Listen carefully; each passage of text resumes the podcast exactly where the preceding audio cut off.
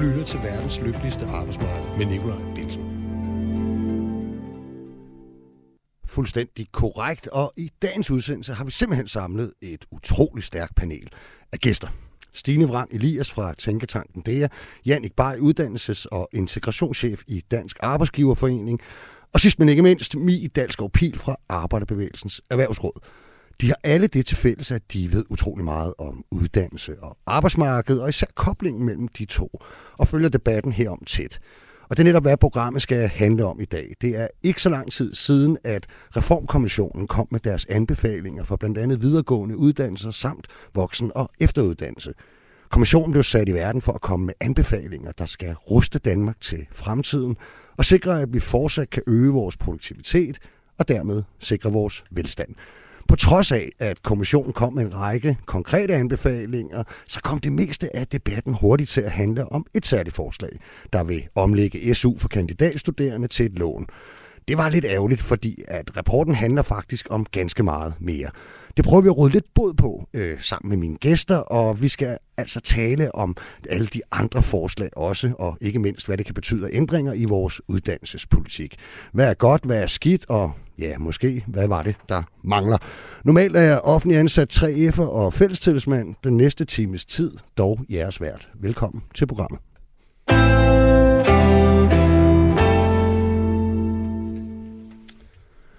Nu fik jeg jo faktisk sagt jeres navne i, øh, i introen, men øh, man kan vi ikke lige tage sådan en kort runde, hvor I lige øh, smider lidt flere ord på og introducerer jer selv, og, og måske egentlig også, hvorfor det egentlig er, I endt med at, øh, at beskæftige jer særligt med, med uddannelsespolitik og, og arbejdsmarked. Skal vi starte herovre? Jamen, det kan vi godt. Jamen, øh, jeg hedder Mie Dalsgaard Pil og er chefanalytiker og projektchef i AE. Og så er jeg jo økonom, øh, og som økonom, så er man jo nogle gange optaget af, hvad det er, der skal gøre os øh, rigere, og måske også ligere. Mm. Og der kan man jo sige, at uddannelse for os er et af de helt store løsninger. Mm. Ja, jeg hedder så Stine Rang Elias, og øh, administrerende direktør i Tænketanken DEA, som jeg selv har været med til at stifte, og vi beskæftiger os udelukkende med øh, uddannelse i alle forskellige former, og men også koblingen til arbejdsmarkedet. Og det er et tilfælde, at jeg røg ind i arbejde med uddannelsespolitik. Øh, jeg er optaget af offentlig styring, mm. og tilbage i 92, der får vi det første evalueringscenter af videregående uddannelse, der bliver ansat, og så er det med uddannelse, som jeg plejer at sige, at det er som Hotel California. You can check out, but you can never leave. Okay. og hvornår stemte du ind? Øh, jeg stemte ind nok også for en, for en årti siden, eller, eller lidt i den boldgade der, men øh, jeg er lidt mere fortrøstningsfuld i forhold til, at man kan tjekke ind og tjekke out. men tilgangen fra mig er lidt øh, ud fra virksomhedernes vinkel, at at øh, hvis virksomheden ikke kan få de medarbejdere, der har de rette kompetencer, så må de sige nej til ordre, og de bliver sige nej til nye job i Danmark. Og det er derfor, at, at kompetencer og uddannelsespolitik er så centralt. Mm. Øh, og det er egentlig der, at, at min tilgang ligger. Okay. Det er også muligt for jer lytter at give jeres besøg med i dagens program. Skriv en kommentar eller et spørgsmål til mine gæster, og det kan du gøre ved at sende en sms til 1424. I den skal du skrive R4 efterfulgt af et mellemrum, og så din besked. Glæder mig til at høre fra jer. Men vi har jo, vi har jo god tid, faktisk. Ikke? Øh, og, og derfor så kan vi jo nå rundt omkring alle de der øh, andre konkrete forslag, end det der kun lige handlede om øh, at omlægge øh, SU til, til et lån på kandidatuddannelserne. Men, men jeg tænker måske, det var meget fint her i starten, at, øh, at I hver især lige, bare lige smed sådan en samlet vurdering af, af, af rapporten og, og anbefalingerne. Har de sådan ramt øh, nogenlunde inden for skiven, øh, Mi? Det synes jeg. Altså, jeg synes, øh, altså, vi har jo fuldt arbejdet og, og, de, og starten af det, og hvad kan man sige, tilblivelsen ret tæt, og jeg synes, det er, det, det er kreativt, og så synes jeg faktisk også, de har ramt, altså både på, på den med de videregående. Altså, man skal jo huske, at, at nogle af pejlemærkerne, så at sige, er jo det her med øh, højere produktivitet og bedre kvalitet og, og så noget social mobilitet. Mm. Og der synes jeg faktisk, at, at de har ramt ret godt, og også turde tænke en, en smule ud af boksen, så kan vi altid diskutere, om de skulle have haft endnu større rammer mm. øh, i, i, deres, i deres tænkning. Men jeg synes sådan set, både den med de videregående og også øh, voksen- og efteruddannelse, som, som jo også er noget af det, mm. der er meget vigtigt for os. Jeg synes, der er gode takter. Mm. Så kan man altid diskutere de små. Det kan da være, at vi, vi diskuterer de små så mm. øh, lidt senere. Det var arbejderbevægelsen, kan man sige. Hvad, hvad, hvad tænker man over hos arbejdsgiverne, Jannik? Jamen, jeg synes også, at, at rapporten har en, en række gode takter. Jeg synes også, at man skal huske at se den lidt i sammenhæng med nogle af de rapporter, der bliver annonceret, at de vil komme med til efteråret, om mm. blandt andet øh, ungdomsuddannelsessystemet, fordi uddannelse bør man se i en sammenhæng, mm. øh, og der er det jo også centralt at se på, på efteruddannelse her. Øh, de ser også øh, på produktivitet. Jeg synes, at det afsnit, der er om, om produktivitet, er måske blevet lidt, øh, lidt øh, småt, mm. øh, men det kan vi jo tage en anden, en anden boldgade. Uddannelse giver jo også produktivitet. Mm. Hvad siger man øh, i sådan en tænketank, der, der følger med? Er der, er der fingeren på pulsen? Jamen, jeg synes, der er rigtig mange gode øh, forslag, og der er også noget, der er visionært, og der er også øh, dele af det, som er rigtig visionært. Øh, altså, og så kan jeg godt lide, at der er et fokus på, øh, på kvalitet, og hvordan man får løftet kvaliteten. Både, både det, der handler om videregående uddannelse, men også det, der handler om, øh, om øh, efter videredannelse til ufaglærte mm. og faglærte. Øh, så har jeg nogle ting omkring nogle af de specifikke øh, forslag, hvor jeg blandt andet er relativt kritisk over for at behandle universiteterne for sig, og ikke se de videregående uddannelser mm. som et samlet system, fordi der er kun de unge, der er, og hvis man laver om i noget på universiteterne, så kommer det til at påvirke, hvordan, det, hvordan der ser ud på erhvervsakademierne og professionshøjskolerne, mm. og derfor havde jeg gerne set, at man havde taget de videregående uddannelser under et. Øh, jeg ved godt, der kommer rapporter om erhvervsakademi og professionshøjskoler senere, men, men for mig er de videregående uddannelser Altså forbundne kar. Mm, både Mie og Jannik står og nikker, det er I enige i øh, simpelthen, at det, det, det er måske set for smalt, eller hvad? Ja, jeg synes egentlig, at man skal se hele feltet øh, i sammenhæng, og, og nu vil jeg være noget bredere end, end, end Stina, for jeg mener egentlig, at, at, at der er en tendens til, at man kommer til at lave de her punktnedslag i dansk uddannelsespolitik. Jeg mener, at man bør se faktisk helt tilbage til, til, til folkeskolen, hvordan er folkeskolen skruet sammen, hvordan er ungdomsuddannelserne skruet sammen, hvordan er de erhvervskompetencegivende uddannelser skruet sammen, og oven i det ikke at forglemme, vi skal have et stærkere livslang læringssystem, mm. øh, som, øh, som vi også skal have til at fungere effektivt. Mm. Men skal vi ikke lige prøve, altså sådan, hvad nu hvis vi lige prøvede øh, kort at diagnostisere lidt, fordi jeg tænker, når man laver øh, sådan nogle anbefalinger, rapport, øh, og jeg er med på, at vi skal altid fokusere på produktivitet og øge velstand osv., men men det er vel så også fordi, at man har fået øje på noget, der ikke er stærkt nok i fremtiden, eller måske ligefrem ikke virker allerede øh, efter hensigten i dag. Hvad er Øh, hvad, hvad er det, der er, der er udfordringen eller problemet i, i, i vores nuværende systemer? Jamen altså man kan sige, der er, jo, der er jo flere forskellige ting. Altså for det første så har vi jo måske et ret stort fokus på den uddannelse, der sker i, i den unge del af livet, og mm. måske knap så stort fokus på at, at, at køre det, man kalder livslang læring, som mm. i hvert fald de fleste af os godt kan se er på tapetet, men hvor meget får man egentlig øh, gjort det og brugt det. Vi taler jo meget om det, men Lige der går måske og, lidt for meget på Og det er jo også en del af kommissionens analyse, at mulighederne er der, og så er der nogen, der skal være bedre, men får man brugt det. Det er den mm. ene ting. Så er der også den her med, når man kigger på de lange videregående uddannelser, så er det jo blevet lidt en hovedvej, mm. tror jeg mm. godt, man kan sige, i vores uddannelsessystem. Ikke? At vi er gået fra i 90'erne, det er 12 procent af en årgang, og nu er vi omkring lige under de 30. Mm. Så man kan sige, det, det er jo som jeg læser det, at, at man kigger på det her nu, og så kan der være nogle ting, der kan være blevet gjort bedre. Mm. Øh, men jeg er sådan set enig i både det, Stina og Jannik siger, at, at det her, det er jo også noget, man skal se i sammenhæng med resten, fordi selvfølgelig er der noget, der skal gøres bedre øh, på de videregående uddannelser og i voksen- og efteruddannelsessystemet. Men jeg tror også, vi godt kan have en snak om, at et af de helt store problemer, det handler om alle de unge, der slet ikke får en uddannelse. Men, mm. så det var sådan lige for at slå en krølle til, ja, ja. til den med det store blik. Ikke? Mm. Okay, altså skal, lad os lige prøve at, at, at dykke ned i nogle af de forslag, som, som omhandler de, de videregående uddannelser. Universiteterne, for at tage det første, skal skabe, som jeg forstår det, en ny struktur, hvilket de faktisk også øh, skal understøttes i økonomisk, og, og der skal skabes flere indgange og en ny kultur, så det bliver helt almindeligt for unge at tage en kandidatuddannelse på flere måder.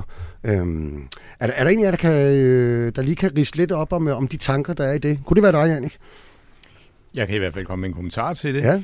Øh, vi har jo et, et system i dag, hvor at, at man havde en ambition om at lave et bachelor-arbejdsmarked, øh, og det må vi jo erkende, at det aldrig rigtig kommet til at fungere. Det var meget få, udover lige, øh, udover lige på, på HA måske, at, at, øh, at, at man øh, har en reel bachelor-funktion. Øh, jeg tænker, at de tanker, jeg tænker, at de tanker, man gør sig i, i Reformkommissionen her, det er at se på, hvordan gør vi de her øh, uddannelser mere arbejdsmarkedsrettede, fordi vi har jo også en ganske betydelig dimittentledighed. Hmm. Øh, kunne man få nogle, øh, nogle øh, uddannelser, der er tættere knyttet til arbejdsmarkedet øh, i dag?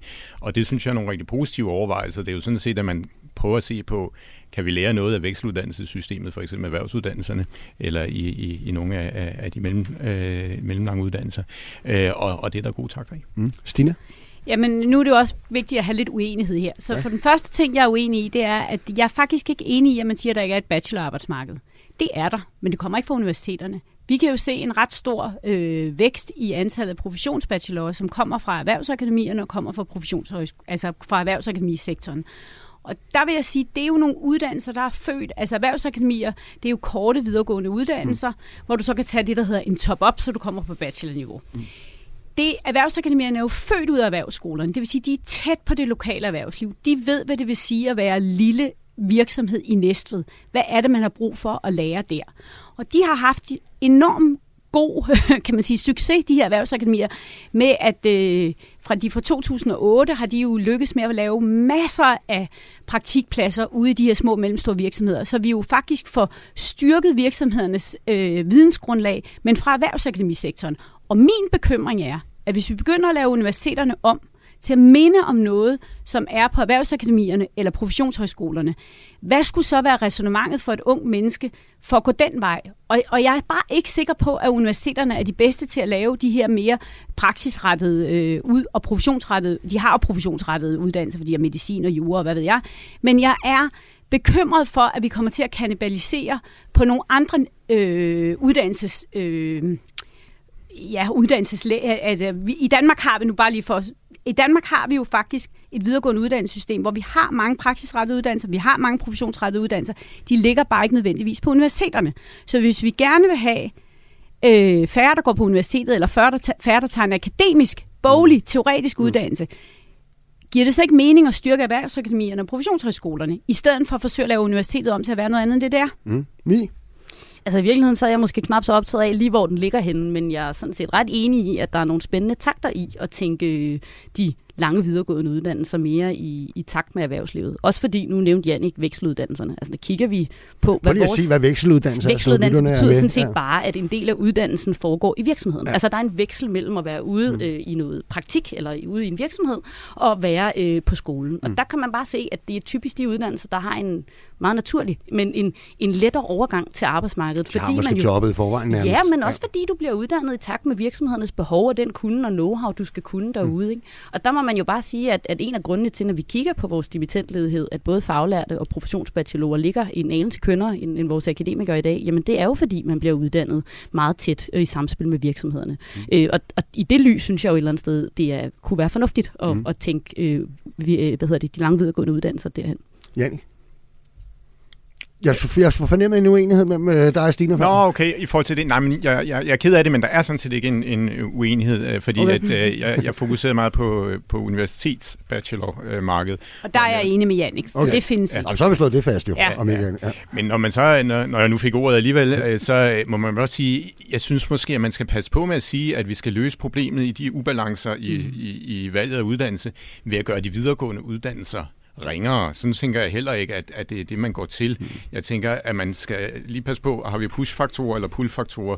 Vi skal jo helst have, at, at de andre uddannelser, for eksempel erhvervsuddannelserne, er reelt attraktive mm. for de unge, så de positivt tilvælger dem frem, for de siger, det der med, med de videregående, det er blevet så mærkeligt, at det gider jeg ikke at vælge længere. Mm. Den tankegang synes jeg ikke, vi skal gå ind i. Ja. Men jeg synes jo, det, kunne, det der kunne være rigtig skønt, for jeg tror egentlig, vi på lange stræk af Mie og Jannik og jeg er enige. Det, der kunne være rigtig skønt, og som også vil, tror jeg, tage kan man sige, tage noget af det pres, som vi kan mærke, der er på de unge i dag, når de skal vælge uddannelse.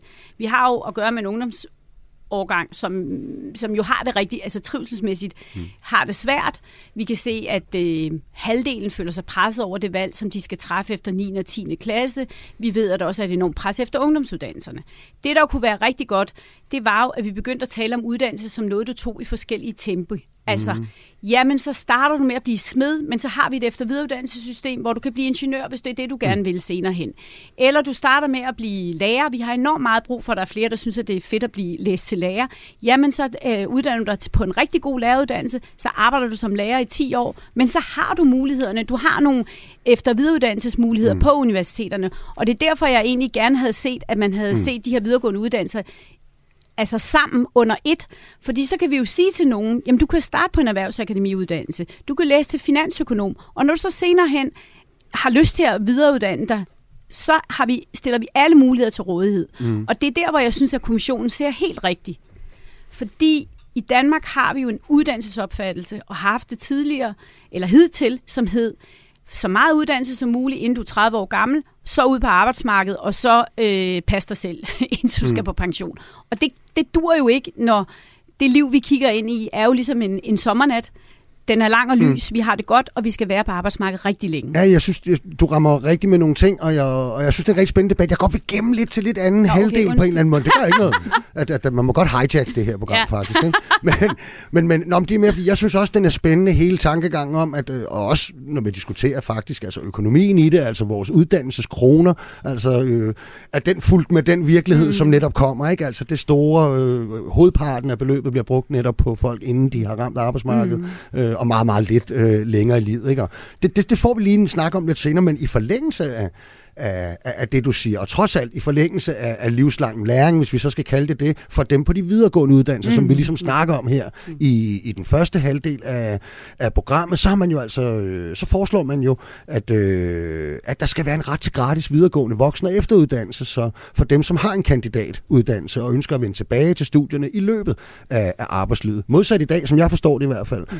hvor der er en stor øh, deltagerbetaling forbundet mm. øh, med at gøre den slags. Er det øh, en god idé, øh, Mi? Ja, det er en rigtig god idé. Altså faktisk så, øh, med far for, at det er mig, der næsten bliver smidt uden for døren, så var jeg ved at sige præcis det, som Stine sagde før, med at hvis vi med den her, den her rapport, og formentlig de næste anbefalinger, kan få ned øh, talt den her store, øh, kæmpe store beslutning, mange unge føler, det er i dag, når man skal vælge smedeuddannelsen, mm. eller man skal vælge øh, pædagoguddannelsen. Hvis vi kan få gjort det til lidt mere, at, at unge godt kan se, jamen der er hvide, store muligheder. Mm. Både, øh, hvad kan man sige, sådan, øh, vejledningsmæssigt, men også økonomisk for, mm. at man senere tør træffe det andet valg. Altså mange af os skal jo være her til en, en, en, ja, en, en, en pæn del i, i nu, ikke op til 70'erne. Så, øh, så vil det jo være rigtig fint, hvis man kan se, at der er andre muligheder, fordi vi kommer til at mangle øh, især faglærte, men også folk med mm. korte mm. og mellemlange videregående uddannelser. Så det vil jo være rigtig dejligt, hvis, hvis unge i fremover måske i højere grad turde træffe de beslutninger. Mm. Og vi kan se både, øh, altså det har både øh, de kigget på hos, øh, hos Dina, og vi har kigget på, altså hvad der er blevet øh, brugt af offentlige midler på videregående voksen- og efteruddannelse. Altså både når vi snakker øh, taxameterpenge, men også når vi snakker deltagerbetaling, så er det rigtig fine takter, at, øh, at kommissionen foreslår at der både skal investeres mere i det, mm. men at det også på sigt skal være gratis. Mm. Ja. Jamen, jeg synes bare også, at man skal spise lidt brød til. Jeg synes, det er meget, meget fornuftigt, at man ser på prisstrukturen på, øh, på de videregående øh, efteruddannelser. Der er meget stor øh, udsving, og nogle af dem er meget dyre. Øh, jeg synes måske bare også, at man skal lige øh, se på, hvorfor er det egentlig, at man ser lige på, på det videregående og siger, at det skal være gratis, men, mm. men på AMU, altså efteruddannelse til de faglærte og ufaglærte, det skal ikke være gratis. Det synes jeg ikke hænger sammen med en anden pointe. Eller også skal vi finansiere det i overenskomstsystemet eller et eller andet, ikke? Jo, ja. men, men hvorfor det? Er det, mm. er det det offentlige, der skal have særlig fokus på akademikerne? Der synes jeg, man skal have en, øh, et øje for en anden pointe fra, fra, fra rapporten her, at der er en grundlæggende motivationsudfordring. Øh, altså nogle tøffere som mig, vi vil rigtig gerne tage øh, efteruddannelse, og hvis jeg kan få det gratis, så kan det da godt være, at jeg melder mig til noget litteraturvidenskab mm-hmm. øh, ved siden af. Øh, hvorimod at 40 procent af generelt arbejdsstyrken siger, nej, de skal ikke lige efteruddannes, og særligt for dem, der er ufaglærte og faglærte. Mm. Og det er, er, en, er det ikke for at lave mudderkastning, det er simpelthen bare for at sige, at vi har et strukturelt problem, vi har en udfordring, som vi bør nødt til at tage alvorligt. Jamen, jeg synes, det i det hele taget, det skal vi også, synes jeg også, når vi skal snakke om, om, om øh, eftervidereuddannelse til ufaglært og faglært, så har vi faktisk et enormt stort behov for at blive klogere på det her med motivation. Mm. Men hvis nu lige bliver i de videregående, så har vi lavet en undersøgelse af, hvad er det, der motiverer folk, som har henholdsvis en erhvervsøkonomiuddannelse, og hvad er så det? Jamen det er bygningskonstruktør, finansøkonom, datamatikere. Hvad motiverer dem? Hvad motiverer lærere og pædagoger? Hvad motiverer universitetsansatte? Eller universitetsuddannede, undskyld. Og der kan vi, vi kan se, at det simpelthen er nogle forskellige motivationsfaktorer, der er i spil. Øh, og det skal vi blive endnu klogere på. Altså, og, så det er den ene ting. Vi ved ikke sådan, det vi ved, det er for eksempel, at lærere og pædagoger, de vil rigtig gerne efteruddanne sig, så de bliver dygtige i deres fag. Mm. Altså bliver en dygtigere engelsklærer, en dygtigere pædagog ude på gul stue, en finansøkonom, en datamatiker, en bygningskonstruktør, de er mere optaget af, kan jeg, kan jeg få nogle nye kompetencer, som giver mig flere penge i lønningsposen. Ja, eller, i eller væk fra faget, faktisk. Eller væk fra ja. faget, ikke? Ja. Og så universitet, universitetsuddannede, jamen de er optaget af deres, hvad kan man sige, personlige udvikling, mm. øh, og er jo også gode uddannelsesforbrugere, kan man sige. Så der er noget omkring motivationen, og det leder mig frem til det, der hedder udbuddet. Fordi noget af det, jeg synes, at vi også skal arbejde med, det er, hvad er universiteternes udbud efter videreuddannelse? Fordi indtil videre, i de sidste 20 år, når vi har snakket om efter videreuddannelse på universiteterne, så det, der bliver udbudt, det er masteruddannelser. Mm. Og det er ikke sikkert, at når du er ansat ude i en virksomhed, at du øh, hverken virksomheden eller medarbejderne tør binde an på en helt masteruddannelse. Mm. Det kan jeg i hvert fald sige for mit eget vedkommende, at det efter videreuddannelse, jeg har taget, det har ikke været på universitetet, og det har det ikke været af den simple grund. Jeg kan ikke binde an på to år. Mm masteruddannelse, eller tre eller fire. Så, så en ting er, at det bliver fint, at, det, at vi får et fokus på det, og det er også fint, at vi får mere økonomi til det, men vi skal også kigge på udbuddet, og der kan jeg godt, der er altså noget i forhold til det der med, hvad, hvor dygtige er universiteterne også til at udvikle sådan nogle kortere kurser, hvor du kan få nogle bedre kompetencer? Mm. Vi er et rigtig spændende sted i debatten, men jeg kunne godt lige tænke mig at, at, at, at tage fat i noget, som, øh, som Stine sagde før, øh, hvor, hvor du var lidt inde på det her med præstationskultur og, ja, og trivsel er i virkeligheden også. Ikke? Og, og, og det bliver jo faktisk også på en eller anden måde adresseret i, øh, i rapporten, og, øhm, og der, der er jo faktisk lidt et, et, et spændende forslag om et, et helt nyt optagelsessystem til de videregående uddannelser. Kort fortalt foreslår kommissionen, at ingen videregående uddannelser må stille krav om et gennemsnit for gymnasiet på mere end 9,0. Det skal altså være slut med, at nogle uddannelser stiller krav om øh, de her høje, meget høje gennemsnit på, ja okay, jeg synes nu 9. Jeg, så vidt jeg forstår, så 9 det var det, da jeg gik i skole, så, så svarede det til 10 et eller andet. Ikke? Ja. Øh, det synes jeg lyder som et højt gennemsnit, men det er måske bare mig. Men øh, det skal i hvert fald være slut med at kræve sådan nogle øh, høje gennemsnit, som man kender fra nogle øh, uddannelser, øh, hvor det er, kræver 10,8 for at komme ind for de unge studenter, for ligesom at slippe igennem nåleøjet. Ikke? Øh, er, er det noget af det, man prøver at adressere her, øh, tror du? Jamen, det er det jo nok. Altså, det er det jo nok, men, men ja, der er måske, det er måske lige en af de der ting, jeg er lidt mere øh, spændt overfor i, okay. i rapporten. Hvorfor? At det, jo, men altså, det, det, så bliver man jo økonom igen, ikke? Altså, hvordan skal det øh, implementeres i praksis, og hvor dyrt er det? Og, altså, sådan, det altså, tanker, der, er jo, der er jo gode tanker i det. Altså, mm. øh, men, men, men jeg synes måske, det er et af dem, der er, der er lidt, lidt mere spændende. Okay, Janne? Jamen, jeg er enig i, at det er måske et af de forslag, man lige skal arbejde med, hvordan vil man gøre det i, i, i virkeligheden. Mm. Men jeg synes, at baggrunden for forslaget er interessant, for vi har jo også undersøgelser, hvis man ser på for eksempel elever på erhvervsuddannelser og elever i gymnasier, der trives faktisk højere på erhvervsuddannelser end i gymnasierne. Mm. Mm. Øh, så jeg har en, en tese om, at der allerede nede i, i ungdomsuddannelsessystemet mm. er nogen, som faktisk vælger noget, ikke af, af, af lyst eller, mm. eller behov, men, men fordi de på en eller anden måde tog motorvejen derinde, mm. og ville have haft det bedre, både fagligt, men, men også øh, bredere set på en anden uddannelse. Mm som jeg læser det her forslag om optag, nyt optagelsessystem, så skal det adressere to problemstillinger. Det ene er, at der er, har, altså, der er en, en kultur på gymnasierne, hvor man er for optaget af, hvad for nogle karakterer man får, mm. men ikke er så optaget af, altså der er en, en læringskultur, hvor man er mere optaget af præstation, end af at lære. Mm. Altså at man ikke tør række hånden op, fordi altså får man en dårlig karakter. Det er det ene problem. Og det andet problem, som de vil løse, det er, at der er prestige i de uddannelser, som har et højt snit. Mm. Sådan så, at hvis du har fået 10 i snit, jamen så øh, tænker du ikke over, kunne jeg egentlig have lyst til at være lærer, som vi snakker om før, så siger du, jamen det skal jeg ikke spille på at blive lærer, mm. jeg skal ind og læse medicin. Mm. Jeg har et problem med det her forslag af to grunde.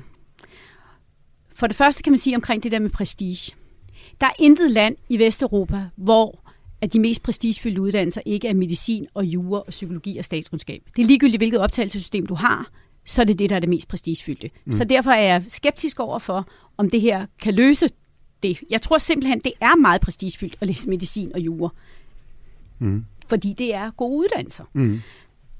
Den anden ting er øh, det her med det sociale... Men det kunne vel godt betyde, trods alt den forskel, at man så ikke jagter øh, 12-tallet i alt? Altså, det er og rigtigt, at det kan det. Men det, der er så er problemet mm. med at lave en model, hvor man siger 9 i snit, mm. og så er, kan man, eller 9 som sådan en gennemsnit, det øh, løser jo ikke det problem, at der vil være flere, der har lyst til at blive læge, end der er pladser til. Så vi skal mm. finde en ny måde at fordele det på. Og der siger de så, at man skal lave optagelsesprøver. Mm. Og hvis du er ude i at snakke om social mobilitet, så er det her for mig at se meget øh, risikabelt. Fordi der vil jo opstå kurser en masse mm. i at kunne bestå de optagelsesprøver. Hvem har råd til de kurser? Det har jo dem, som har en god økonomisk baggrund.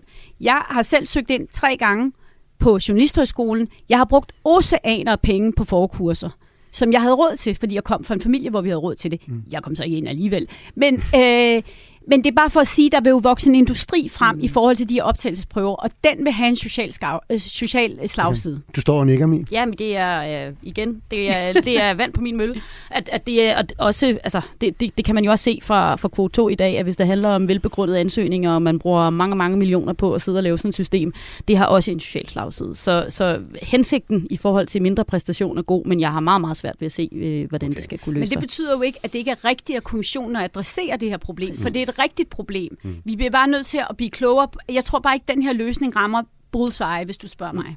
Okay, men vi, vi skal vel egentlig lige til det. Lad os lige tage en, en, en, en runde på, øh, på det forslag, som har skabt øh, rigtig meget debat. Øh, man foreslår altså at omlægge SU'en for unge på kandidatuddannelser til, til et lån, som så til gengæld forhøjes. Øh, Janik, hvorfor, øh, hvorfor tror du, kommissionen synes, at øh, det er så god en idé? Og hvad synes du egentlig? For at være helt ærlig, så, så står det mig ikke helt klart, når jeg læser rapporten, øh, hvorfor de synes, det er en god idé. Fordi øh, en af idéerne, det er, at de bruger pengene bagefter til at investere i uddannelse. Og der synes jeg, der er en pointe, at øh, vi har en, øh, et system i dag, hvor der er så vidt jeg husker, flere penge, der går til, til forsørgelse, end der går til investering i uddannelse. Og det er en, en, en, en lidt... Øh, en, en lidt sær konstruktion. Øhm, hvis det mere handler om det her med, at vi skal prøve at, at omlægge kandidatuddannelsen, så de bliver mere erhvervsrettet, altså så, så er det jo sådan meget oplagt, at hvis man har et job, så skal man selvfølgelig heller ikke have SU, altså hvis mm. man har nogen, en øget brug af de her erhvervskandidater. Øhm, så altså, det, det er de refleksioner, jeg umiddelbart gør. Okay. Mi?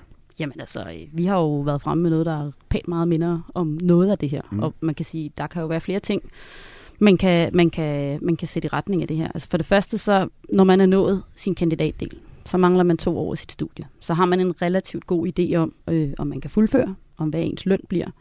Så det her med at ændre et stipendie til et lån, som i øvrigt udgør en, ja, det, det er selvfølgelig penge nu og her, men mm. i forhold til den livsindkomst, rigtig mange får mm. med en akademisk uddannelse, så er det ikke astronomiske beløb.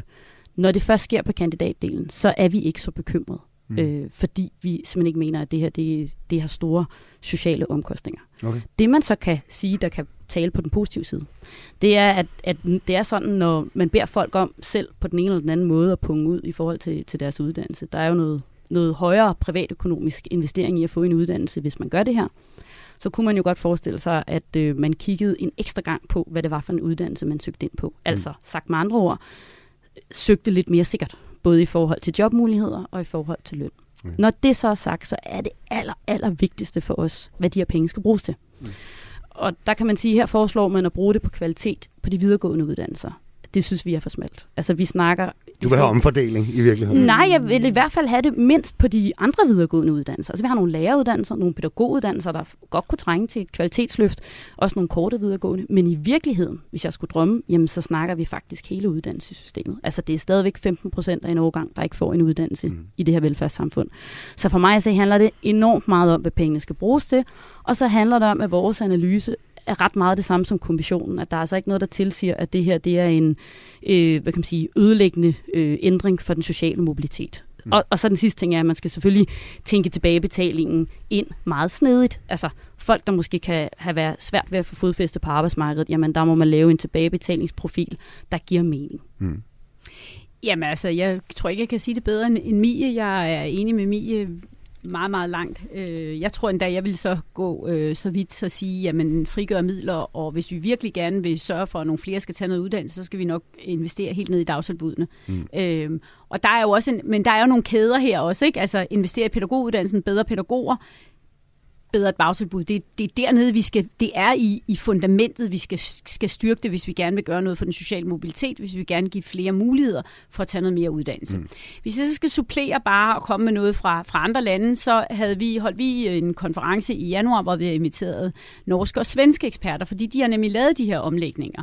Og de kan ikke se, at det har en markant negativ effekt på den sociale mobilitet. Mm. Det er den første ting. Den anden ting er også, at du skal virkelig være dygtig til at øh, tilrettelægge tilbage, tilbagebetalings... Øh, øh, af lånene. Du skal kommunikere meget tydeligt, hvad det er, du gør. Så der er nogle, hvis vi gør det her, og det tror jeg, at vi kan, og jeg tror også, vi skal, så skal vi lige kigge til Norge og Sverige og se, og lige lære dem, hvad, hvad, hvad er det for nogle, hvor er det, de er gået galt i byen. Noget af det, vi kan se, øh, der måske er i Danmark, og det vi, vi, vi kigger lidt på det nu, det er, at der kan være en låneaversion i Danmark øh, som man ikke kender til i Norge og Sverige. Altså simpelthen en anden kultur. Og det kan jo handle om, at min mor for eksempel, hun tog et studielån, som jo, hvor der i hendes studietid, der løb der jo sådan noget hvad, 13-14, hun kigger på Mia, for hun er økonom. Der, men ja, det, altså, jeg tror, der løb 13-14 procent på i renter, mens hun læste. Mm. Så hun tog, jeg tror, hun sagde til mig, at hun læste lærer, hun tog et lån på 25.000, da hun var færdig, så skyldte hun et eller andet 120, og så før hun havde fået det betalt tilbage, der var jeg jo øh, nærmest student. Ikke? Mm. Så, så det er bare for, altså, øh, det er vigtigt ligesom, at vi får kigget på, hvordan vi laver de her lånemodeller. Det er vigtigt, at vi får kommunikeret det, og det er vigtigt, at vi også får kommunikeret til hvad kan man sige, efterkommer af nogen, som har siddet i den der gældstynge, at, øh, at vi får forklaret, at det er altså nogle bedre modeller, vi laver i dag. Mm. Hvornår gør man op med det største strukturelle problem? At lønnen i de forskellige fag absolut skal afhænge af uddannelseslængden. Det er jo grundlæggende den mekanisme, der skaber skævvridningen mellem, hvilke uddannelser de unge vælger, og hvilket behov erhvervslivet har. Venlig hilsen, Rone. Er der nogen, øh, der har en... Ja, Mie vil gerne sige Jamen, den vil jeg næsten faktisk have lov til at anfægte. Altså, nu skal det jo ikke handle om erhvervsuddannelserne, mm. men der er jo nogle af os, der også... Øh, altså, kigger på det en gang imellem. Og der vil jeg sige, at du kan sagtens finde erhvervsuddannelser, mm. der kan skyde en bachelorbane øh, mm. rent lønmæssigt. Så det er jo ikke altid Også kortere endnu. Øh, ja, stillagsarbejder ja, ja, i visse dele af deres liv. Altså man kan sige, noget af det er jo, øh, altså der, der er jo noget marked, der gør, at, at øh, altså, det også afspejler efterspørgselen derude. Ikke? Og man kan sige, især i, i de her år, så er erhvervsuddannelserne der bøffet endnu længere op. Så, så, så man kan sige, det er jo ikke altid sådan, okay. at de hænger sammen. Lytter til verdens lykkeligste arbejdsmarked med Nikolaj Bensen.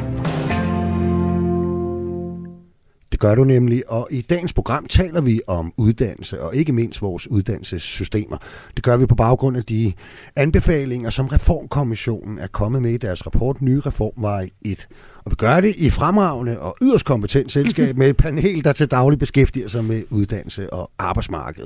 Og har man fulgt med i den første halve times tid, så kan man helt sikkert fornemme, at det ved de en masse om. De gæster er Stine Vrang Elias fra Tænketanken, det er Jannik Bay, uddannelses- og integrationschef i Dansk Arbejdsgiverforening, og sidst men ikke mindst, Mi Dansk og Pil fra Arbejderbevægelsens Erhvervsråd. Jeg ved faktisk ikke, Mi, hvorfor jeg aldrig siger din titel. Kan du lige sige uh, din jo, titel? det kan jeg da godt. Har du jeg, er, jeg er chefanalytiker og projektchef Godt, så, så det er på plads i hvert fald. I den første halve times tid har vi fokuseret meget på de videregående uddannelser. I det resterende program skal vi koncentrere os lidt mere om nogle af de samfundsgrupper, som har knap så meget uddannelse, ufaglærte, kortuddannede og faglærte.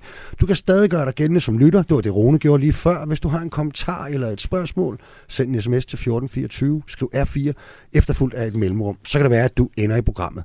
Øhm, I friske på, at vi, øh, vi rykker det over til den del, der ligesom har nærmest en overskrift, der hedder livslang læring. Ikke? Øh, Stemt. Ja, godt. Kommissionen har jo nemlig altså, øh, det her fokus, og, og det, er jo ikke med, øh, det handler jo ikke mindst om at, at fokusere på dem med mindst uddannelse i, i vores samfund. Og i forhold til voksen- og efteruddannelse beskriver de et, et paradoks, som i den korte version består i, at samfundet har en enorm stor gevinst i at få sendt uddannelse efter dem, som har meget lidt af den i forvejen. Og selvom det både gavner samfundet og den enkelte, og vi faktisk har opbygget et ganske omfattende system for det her, så er der alligevel en eller anden slags mismatch. Øhm, alt for få gør brug af mulighederne, øh, der allerede er der, og for få i det hele taget tager mere voksen- og efteruddannelse, selvom det oplagt kan betale sig for den enkelte, både i forhold til løn og udviklingsmuligheder. Det adresserer man med en række konkrete forslag, men først kunne jeg godt øh, tænke mig at spørge jer, hvad, hvad, hvad tror I egentlig er forklaringen på det, som de så kalder et paradoks i, øh, i Reformkommissionen? Anyone? Jannik? Jamen, Reformkommissionen peger jo også på en anden ting. De peger på, at når øh, folk så er kommet på efteruddannelse, så er det faktisk kun en tredjedel af den efteruddannelse, der sker i det offentlige system. Mm. Og det er sådan set også det, som jeg oplever ud fra arbejdsmarkedet, at, øh, at øh, folk i højere grad, det vil sige øh, medarbejdere og virksomheder, der, der, der skal ud og have mm. efteruddannelse, i højere grad går andre steder hen end det offentlige system. Øh, og det er jo trist, for, for der er bestemt kvaliteter i at have et offentligt system, men øh, meldingen er, at det er ved at være lidt for ufleksibelt, øh, lidt for byråkratisk og lidt for lidt rettet mod den øh, enkeltes hverdag, øh, både som virksomhedsejer og, og medarbejder. Så der er altså nogle ting, vi skal, vi skal shine op i det her system, for at det bliver mm. moderniseret til fremtiden. Jeg, jeg har tænkt øh, lidt det samme som dig, men, men ikke nødvendigvis med den forklaring. Det er mere bare min egen personlige erfaring, men jeg repræsenterer jo sådan set øh, mm. grupper af, af faglærte og ufaglærte, og og der har i hvert fald over årene, særligt for, ja nu siger de lidt ældre kollegaer, men jeg er ved at være det oppe af selv faktisk, men Men, men, men der kan jeg se sådan en rigtig stor øh, forskel på netop om, altså helt præcist, om kurset ligger øh, inden på, på en teknisk skole, eller om det ligger på øh, CBS, eller et eller andet sted, hvor vi ligesom skal, om man så må sige, ud af huset og har en fornemmelse af, at nu er du over i et system, eller om man placerer det på virksomheden. Mm. Øh, og der er der bare rigtig mange, der er stadig desværre også en del øh, ordblinde og folk, der har haft dårlige erfaringer og oplevelser helt tilbage fra grundskolen, som altså har fulgt den øh, gennem hele livet. Og, og der kan jeg mærke, at det, det, det er simpelthen den del også helt fysisk med, at man vil hellere have øh, uddannelsen, den slags uddannelse foregår på virksomheden simpelthen. Øh, kan du også ikke genkende til det? Ja, det kan jeg bestemt ikke genkende til. At der er simpelthen nogle barriere, at øh, hvis det er, at øh, du eventuelt har har stoppet som ufaglært og, og ikke har nogen super erfaringer fra, fra skolesystemet, så er det først, du efterspørger ikke at komme tilbage til mm. skolebænken. Nej. Så vil du, hvis det er, at du skal kompetenceudvikles, så vil du helst gøre det i dine almindelige mm. vante rammer, og helt centralt, du skal kunne se, at det du lærer kan bruges i din mm. hverdag fremadrettet. Ja, måske endda have nogle kollegaer siddende lige ved siden af mm. også, ikke? Øh, hvad, hvad tænker I om, om, om de her barriere? Det er helt sikkert, altså det, det, det er der ikke nogen tvivl om. Altså, nu har jeg selv arbejdet med eftervidereuddannelsessystemet øh, for fem år siden i en ekspertgruppe, som kiggede specifikt på det, og kiggede meget specifikt på de problemstillinger, der er i forhold til AMU-uddannelserne, altså arbejdsmarkedsuddannelserne. Og noget af det, man, øh, altså noget af det, man kan se, hvis man kigger, går skridtet nedenunder øh, og kigger på for eksempel det der med at kunne læse, regne og skrive, mm. så tror jeg, at den mest effektive måde at gøre det på, det er jo, det kan vi jo se, at nogle virksomheder laver det, der hedder full screening, og det vil sige fra direktion mm. til, øh, til den, der gør rent, bliver screenet for, kan du læse og skrive og regne. Mm. Og hvis øh, der er sådan en ret stor procentdel, som ikke kan det på rigtig mange mm. øh, uddannelser, jamen så laver du noget undervisning, som ligger i kantinen fra klokken 2 til klokken 4, det er meget mere virkningsfuldt, fordi mm. så skal du ikke hen et andet sted, som du også selv er inde på. Mm. Og noget andet, og du sidder sammen med dine kolleger, øh, og det er noget, alle har været, altså det er en screening, alle har været igennem. Mm. Øhm, og så behøver du heller ikke at sige, når du går til vejfest, jamen jeg skal over og lære at læse, fordi det er jo bare noget, du gør i din arbejdstid mm. på arbejdspladsen. Mm. Øh, og det er der jo nogle virksomheder, der er rigtig gode til. Øh, man kan så spørge sig selv om, det tror jeg, hvis jeg nu, når jeg kigger på Jannik, og jeg har også haft en fortid, hvor jeg har ansat i DI, så vil man selvfølgelig sikkert som virksomhed tænke, er det virkelig mig, der skal mm. bekoste mm. det her? Øh, er der ikke en regning som, fra det offentlige af noget, man ikke har fået med fra grundskolen? Mm. Og det, det kan jeg sådan set godt forstå, at man tænker som virksomhed. Derfor så er det jo også godt, at der er nogle kompetencefonde, som arbejder med mm. det aktivt. Ja, som, som jeg forstår det, så er det jo faktisk sådan, at det først nærmest er her for nyligt, at man er gået i gang med at tale om fullscreening i grundskolen, Altså simpelthen, ikke? Så det siger jo også noget om, hvad for et problem vi har slæbt rundt på i mange mm. år i forhold til altså, relativt store grupper. Bare mm. jeg tror på et tidspunkt i, i det forbund, jeg er fra i 3F, det er, det er en relativt stor mængde, som, øh, som faktisk har, øh, som er ordblind øh, simpelthen, og har store vanskeligheder ved at, ved at læse og skrive. Øh. Så der er i hvert fald øh, et eller andet at tage fat på. Lad os lige prøve at, at, at kigge på et af de øh, sådan mere konkrete forslag, øh, jeg tænker, at det kan være til dig, Mi. Ikke? Jeg, mm. kan, jeg kan tage den ind. Der foreslås, at, øh, at der skabes et nyt digitalt efteruddannelsesoverblik. Hvad dækker det over øh, helt konkret? Jamen det dækker jo over, at man for eksempel har set øh, Pension Danmark lave øh, noget tilsvarende. Altså mm. hvor at man simpelthen som medarbejder øh, og virksomhed kan logge ind. Altså du kan logge ind, øh, når du sidder ude på arbejdspladsen, så kan du simpelthen se mm. personer med samme uddannelse, samme erfaring, øh, samme måske tidligere AMO-deltagelse som dig. Hvad kan man bygge ovenpå? Mm. Hvad kan man øh, søge støtte? Øh, hvor kan du tage uddannelsen hen? Altså simpelthen det her øh, personificerede uddannelsesoverblik, mm. som jo på en eller anden måde måde skal gerne give dig øh, al vejledning og alle øh, informationer, lige så snart du logger ind, mm. og, og gør det nemt og håndgribeligt. Mm. Både at se, hvad det kan spore til, altså hvad kan det betyde for mig, øh, hvor skal jeg gå hen, altså simpelthen samler de her meget, meget vigtige ting, fordi det er jo helt rigtigt læst også, altså, af, af kommissionen, at øh, det er jo ikke fordi mulighederne mangler mange steder, det er jo mere det der med at komme derhen og komme mm. i gang.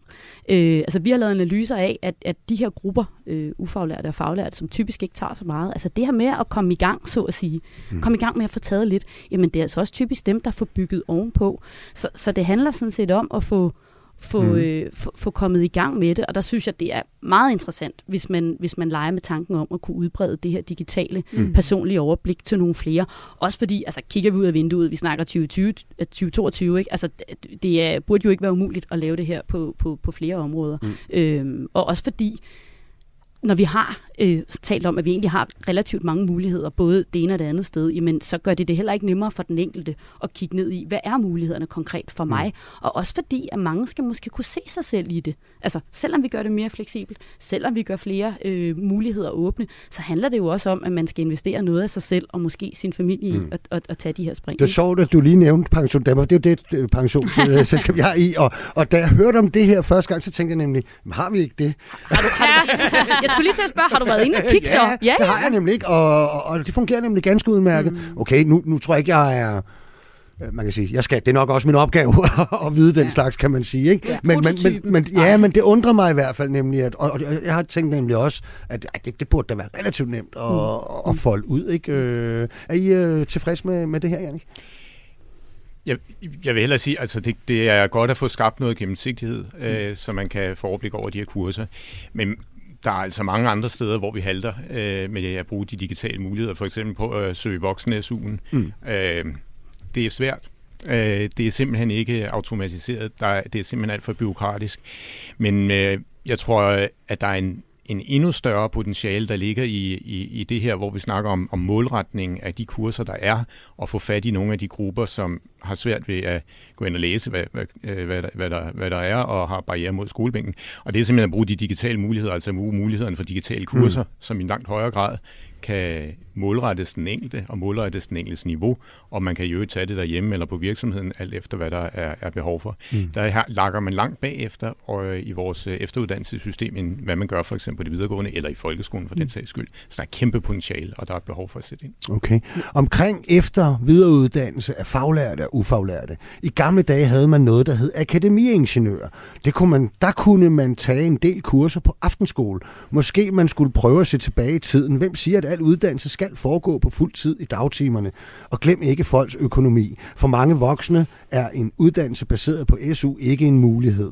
Hilsen Lars fra Bornholm. I står nikket nærmest øh, alle tre. I enige med Lars ja, fra var, Bornholm? Jeg var faktisk lige ved at sige det, da Jannik snakkede om, at, at der var mange ting, man kunne lære. Altså sådan, hvis du skal, hvis, hvis no, mange også skal have De gamle dage var bare rigtig godt. Nå, når, hvis, hvis vi skulle tage noget voksen og efteruddannelse, så foregår det jo typisk i weekenden, eller på deltid, eller om mm. aftenen, eller et eller andet. Ikke? Og hvorfor gør det ikke det her? Altså, mm. det, det giver jo rigtig god mening at tænke, mm. rammer, rammerne skal være fleksible, og også anerkende, at, at uanset om man skal have penge op eller om eller ej, så er tid jo også en faktor, øh, og, og, en, og en travl travl øh, hverdag i, i en åben verden, så kan det jo godt være, være noget omkostningsfuldt at træffe de her øh, beslutninger på familieplan. Mm.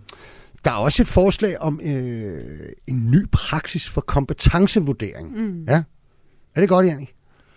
Det er rigtig godt at se på realkompetencevurderingen, ja. fordi øh, der Hvad er det nye? Ja. Det, det nye, sådan som jeg ser det. Jeg tror, der er jo både reel kompetencevurdering, hvis du for eksempel er ufaglært og skal ind på en erhvervsuddannelse, og der er også, hvis du skal på det videregående niveau. Mm.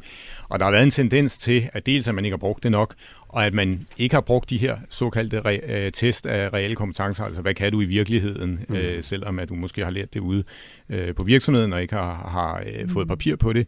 Der har været en tendens til, at man også har lavet testene på papir, og, og være en samtale, i stedet for at tage det ud i værkstedet. Mm. Der er behov for, at man bliver meget mere praktisk i de her regelkompetencevurderinger, mm. og der er behov for, at vi bruger dem meget mere. Mm. Mm. Jamen, jeg tror, du skal, jeg tror, man skal tænke det sådan her, at øh, det kan være svært at motivere, det har vi snakket om før, mm. det kan mm. være virkelig svært at motivere, øh, specielt ufaglærte og faglærte, som, som måske ikke har haft så gode skoleoplevelser til efter videreuddannelse. Hvis du så bliver motiveret for det og er klar til at gå i gang, så nytter du ikke noget, at du ikke kan komme ind på det niveau, som du rent faktisk har. Altså mm. du har behov for at få en reel vurdering af, hvad er dit kompetenceniveau. Der er ikke nogen, der har lyst til ikke at blive ramt der, hvor de er. Og der har vi jo en opfattelse af, tror jeg, i Danmark og sikkert også mange andre lande, at uddannelse er noget, du lærer inde på en, på en uddannelsesinstitution. Men prøv at tænke på, hvor meget vi lærer, når vi er på arbejde. Mm. Altså, vi, der er jo super mange kompetencer, man får, mens man går på arbejde. Så, så det at få lavet en reel øh, vurdering af ens kompetencer, så man kan blive indplaceret på det niveau, der passer til en, det vil være motiverende for den, som skal uddanne sig, men det vil også være motiverende for virksomheden, virksomheden, fordi så skal man ikke sidde i, altså vil sige, noget, om det skal tage to år, hvis det ikke skal tage to år, men det skal måske bare tage syv måneder, mm. jamen så bliver det jo mere overskueligt for alle involverede parter. Så jeg tror, det der med, at vi begynder at se det, at vi går ud og stiller os på arbejdsmarkedet, i arbejdsmarkedssporet, og kigger på, hvordan kan det her uddannelsessystem levere til arbejdsmarkedet. Og så øh, bliver det simpelthen øh, en helt andet billede, øh, man, man, man får, øh, end hvis man ligesom skal komme med sine eksamenspapirer. Mm.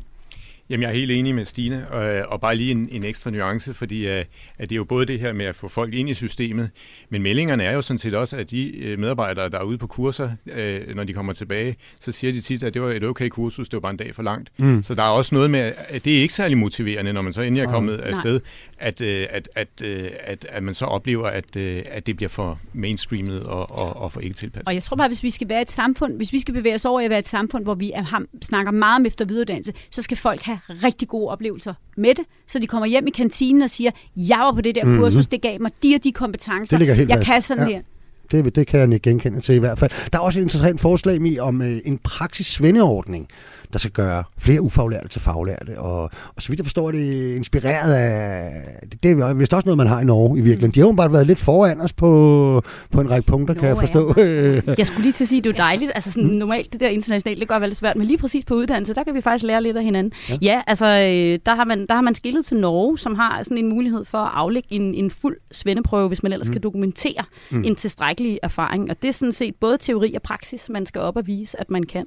Og, og det, der er lidt spændende, er, at når nu vi snakker, nu ved jeg godt, at vi ikke skal snakke de unge, men hvis vi nu snakker om, hvor mange der er faldet fra en erhvervsuddannelse, mm. så peger kommissionen jo faktisk på, at lige præcis den her ordning, den kan formentlig samle nogle af dem op, ja. som har nået at tage noget af teorien, altså noget af deres skoleperioder, og så kan man så komme ind, hvis man har været ude og, og arbejde i faget jo. i nogle år. Og du, du må godt lige få en minut tid til på det her, fordi det, at, at jeg kan huske at læse på et tidspunkt, det var Arbejderbevægelsens Erhvervsråd, der lavede sådan en, øh, en, en større øh, rapport mm. om, at øh, altså, hvor, om hvor god en forretning det faktisk er for samfundet, hvis vi får, jeg tror det var bare i, i brugtallet, øh, 2.000 ufaglærte om året, der blev faglærte. Altså så var det jo et mm. væsentligt bidrag til BNP og økonomisk holdbarhed og alt muligt ja, andet. Ja. Ikke? Øh. Jo, og man kan jo sige, altså sådan, hvis du bliver i den tankegang, ikke, mm. så kan man jo sige, at de penge, vi har kylet efter de her unge, der er faldet fra af uddannelsestaxametre, det er jo lidt sunk cost, som, så, så hvis man nu kunne både få flere løftet fra ufaglært til faglært, jamen så vinder vi som samfund. Ja. Hvis vi så skal få hentet lidt af det, og det er forvejen billige uddannelser, det er jamen, de billigste faktisk, uddannelser. Jeg var faktisk lige ved at sige det før, da du, da ja. du tog teten, at når vi står her og snakker om, om realkompetencevurdering og afkortning, altså det er jo sød musik i økonomernes ører, og jeg åbner vinduet og kigger over på Finansministeriet og tænker, uh, bare de hører det. Fordi det er jo noget af det lidt, vi diskuterer nogle gange. Hvad er mm. perspektiverne i at løfte fra ufaglært til faglært niveau? Mm. Og der må man bare sige, der er det jo tudetosset, at vi ikke får kortet tiden af, så det passer. Mm. Både så vi kan få flere ind, men også sådan så, at, at, at regnestykket ser endnu pænere ja, ud. Ikke? men når man, når, man, når man så ser på det, for det, det der noget af det, jeg måske godt lige kunne øh, falde ned i, i, i selve deres anbefalinger og forslag. Mm. Har man givet det her nok opmærksomhed egentlig? Altså jeg synes måske ikke, der er så, så, så, så vildt mange varer på hylderne i det, de foreslår egentlig der. Altså taget i betragtning af, at det, at det jo virkelig er her ikke bare, der er de store gevinster at hente, men jo også den store udfordring for erhvervslivet om en meget kort overrække i virkeligheden, med mangel på arbejdskraft for særligt de faglærte. Mm. Ikke? Ja, hvad tænker du, om man har givet... givet Nå, og man har simpelthen fokus nok på den, det helt korte element, der hedder at få, få gjort flere... Altså, vi kan ikke få... Vi, var det 0,1 procent flere unge, der, øh, der, der, der søgte de, de, de erhvervsfaglige uddannelser. Altså, ja, det står, det står, det står bare, det står helt i stampe. Altså, det står bare stille og i stampe, ikke? Altså, ja. må, måske var noget af løsningen at få nogle af, af dem lidt ældre øh, til at gå vejen også, ikke? Altså, det er helt sikkert, at en af løsningerne for at få flere faglærte, vi vil rigtig gerne have flere til at tage en erhvervsuddannelse. Øh, og man kan sige, at det er ret svært at få, få de unge til at vælge den. Det mm. håber vi stadig, øh, men, men meget af det, man skal tage ind der, det, det er i folkeskolen. Mm. Øh, men den store gruppe på erhvervsuddannelsen, det er faktisk 18-25-årige, mm. og den gruppe er også faldende, mm. øh, og, og der bør vi da klart have fokus på, hvordan kan vi få fat i dem. Mm. Jamen, jeg tror ikke, altså hvis vi skal have flere faglærte, så bliver vi nødt til at have en meget mere målrettet strategi. Dem, der er, er altså ikke kommer direkte fra 9. og 10. klasse. Vi bliver nødt til mm. at tage både nogle af dem, som er i et ufaglært job i dag, øh, for dem, jeg synes, derfor synes jeg, det er rigtig godt det her. Vi ved jo, at der er rigtig meget, mange ude på arbejdsmarkedet, som er det, man kunne kalde superufaglærte. Det har mm. vi lavet undersøgelser af, som i virkeligheden er meget, meget, meget specialiseret. Mm. Hvis vi kunne få dem ind og tage nogle af de her prøver, så, så kunne vi ligesom få løftet, så fik de i hvert fald mm. også nogle bedre muligheder for at flytte sig rundt på arbejdsmarkedet. Mm. Og så vil vi også nødt til at kigge på... Øh, at der jo er øh, ledige, og så er der unge med studentereksamen, som de ikke har tænkt sig at bruge til en videregående uddannelse. 17 procent, ikke? Alle 17 studerende, der Og så er der også en del ufaglærte, der sidder i nogle jobs, som man jo godt kan forvente kommer til at, øh, at forsvinde. Og det er en meget mere differentieret gruppe, mm. men det er jo den gruppe, vi skal have fat i og få gjort det attraktivt at tage en erhvervsuddannelse, mm. fordi ellers så kommer vi til at mangle de faglærte. Mm. Jamen, helt enig. Og, og jeg, som jeg læser kommissionens anbefalinger, så er det jo i virkeligheden mange begge små. Altså, de har øh, fokus på løft af basale kompetencer. Altså det er måske de første, der skal hen og lige have, have mm. noget ordblindhed og noget dansk-engelsk øh, IT. Så har de det her med, at det skal være nemmere at se fra enkelt AMO-kurser til, hvordan kan jeg bygge det sammen. Mm. mm. De har kontraktuddannelserne, altså lidt det, som jeg tænker, når Stine siger super ufaglært. Ikke? Altså nogen, som har nogle, nogle kompetencer, mm. øh, som virkelig går øh, specifikt på noget job. Og så har de jo realkompetencevurdering og praksisvend. Så som jeg ser det, så handler det jo for det første om at anerkende, at der er nogle muligheder, men det er altså motivationen. Det er mm. simpelthen den der motivation. Øh, når det så er sagt, så kunne man da godt lege lidt med, hvorfor vi ikke har en, en målsætning på de voksne. Altså, hvorfor har vi ikke det på, hvor mange voksne, der ja, vælger at blive faglærte? Dels, hvor mange voksne, der tager en, en erhvervsuddannelse, kunne man sige, men også, hvor mange skal kunne læse, regne og skrive. Ja. Mm. Altså, hvor, hvorfor har vi ikke en målsætning om, at vi skal have de voksne til at læse, regne og skrive? Ja. Ikke fordi, at de, du, de kommer til at læse, regne og skrive, at vi har en målsætning, men fordi, når der er en målsætning, ja. så driver det de politiske mm. ambitioner. Okay, der er et sådan lidt mindre fokus i, eller der er et fokus øh, på, rettet direkte mod erhvervslivet i, øh, i, hvad hedder det, i rapporten også, Jan, ikke? Øh, nok er det nok det, der... Nej, og det var også det, jeg lige antydede i starten mm. omkring det der produktivitetsafsnit, som på mystisk vis nærmest er blevet sådan en lille bilag eller en, mm. en, et efterskrift. øh, fordi der er jo alle mulige øh, udfordringer på det her felt, også mm. i forhold til mangel på arbejdskraft. Øh, nu er det ikke det, vi skal snakke mm. om bredt i dag, men, men grundlæggende mener jeg egentlig, at, at nøglen til at få de her uddannelser til at virke, og de videregående uddannelser til at virke, det er jo, at man kan få et job bagefter, fordi mm. så er det heller ikke federe at få en, en uh, uanset hvilken uddannelse, og så øh, som jeg kan se på ansøgerfeltet inde i den øh, kontorassistentstilling, vi har slået op i DA i dag, at der kommer rigtig, rigtig mange med videregående uddannelser, der søger den. Mm. Ja. Er det, hvad hedder det, er det, er det nu man lige sådan skal spørge om det der med, at, at fordi det, det adresserer det jo ikke rigtigt, vel? Altså, at hvis, øh, hvis vi virkelig skal rykke på både livslang læring, hvis vi skal have gjort flere ufaglærte til faglærte, skal vi så have en debat frem for at, at diskutere det der omlægning af SU til et lån ud fra sådan et øh, socialt retfærdighedsperspektiv, som nogen jo lidt har været inde på, kan man sige. Og det har måske lidt været, synes jeg, en, øh, det er lidt skævredet debatten i virkeligheden. Ikke? Altså, var det så nu, vi skulle have diskussionen om, at jeg tror, det er 98,5 procent eller noget den dur, af alle uddannelseskroner i det her land, der bliver brugt på de unge, inden de har ramt øh, arbejdsmarkedet. Altså skulle vi lige nappe 0,5 procent mere over til voksen og efteruddannelse osv., eller hvad? Jamen det synes jeg da klart. Altså jeg synes det også meget klart kommissionen i både første og anden del, altså om videregående og, og, og opkvalificering, øh, sort på hvidt siger, jamen der er et helt forkert fokus, mm. fokus og har været et helt forkert mm. fokus. Altså kigger du på de uddannelsestendenser, der er i dag, hvor vi har problemer med at få unge til at søge mod erhvervsuddannelserne, så tror jeg godt, vi kan tilskrive uddannelsesdiskursen i 90'erne og i 0'erne en stor del af, af, den problematik. Det vi har brug for, det er simpelthen at få gjort op med, at uddannelse bliver tænkt, inden du fylder 30 eller mm. 5-27 afhængig af, hvor hurtig man er. Det skal være over hele livet. Mm. Ja, hvis vi tager de lange briller på, så mener jeg bestemt, at man skal væk fra det, som man kalder frontloading, mm. hvor du kommer øh, ind som ung og får losset en masse på, og så så man ikke dig senere. Mm. Vi bliver nødt til at have en, øh, en, en, øh, en løbende loading, altså en løbende efteruddannelse gennem hele livet. Og det er selvfølgelig svært, for det er mange penge, man skal øh, rokere rundt på. Mm. Jeg synes, det er kendetegnende, at øh, det er SU-debatten, der, der løber mm. med, med, med opmærksomheden her. Det er jo ikke, fordi at det forslag har får større eller mindre fokus. Ja, regeringen har allerede hældt det ned af brættet, endda, ikke? Ja, ja, Stort set. Ja, ja. ja. Og, og, og der er mange, altså, øh, der er et større perspektiv i det her, som, mm. som man også bør sætte lys på. Som jeg forstår det, Stine, så er det den næste rapport, som øh, ligesom skal tage fat i eller hvad? I hvert fald en af dem, de kommer med lige om lidt, ikke? Den efterfølgende. Ja, der kommer både noget med erhvervsakademi og professionshøjskole, ja. øh, eller øh, professionsuddannelser, og så kommer der jo også noget omkring de udsatte, øh, ja. altså de 20, Præcis. de 25 procent, altså, som slet ikke får noget uddannelse. Ja, og mange af dem også uden job, altså mange dag, faktisk, af dem også uden altså... job, ikke? Og jeg tror også, der kommer også noget om den helt tidlige Hvad håber vi på, der kommer derfra?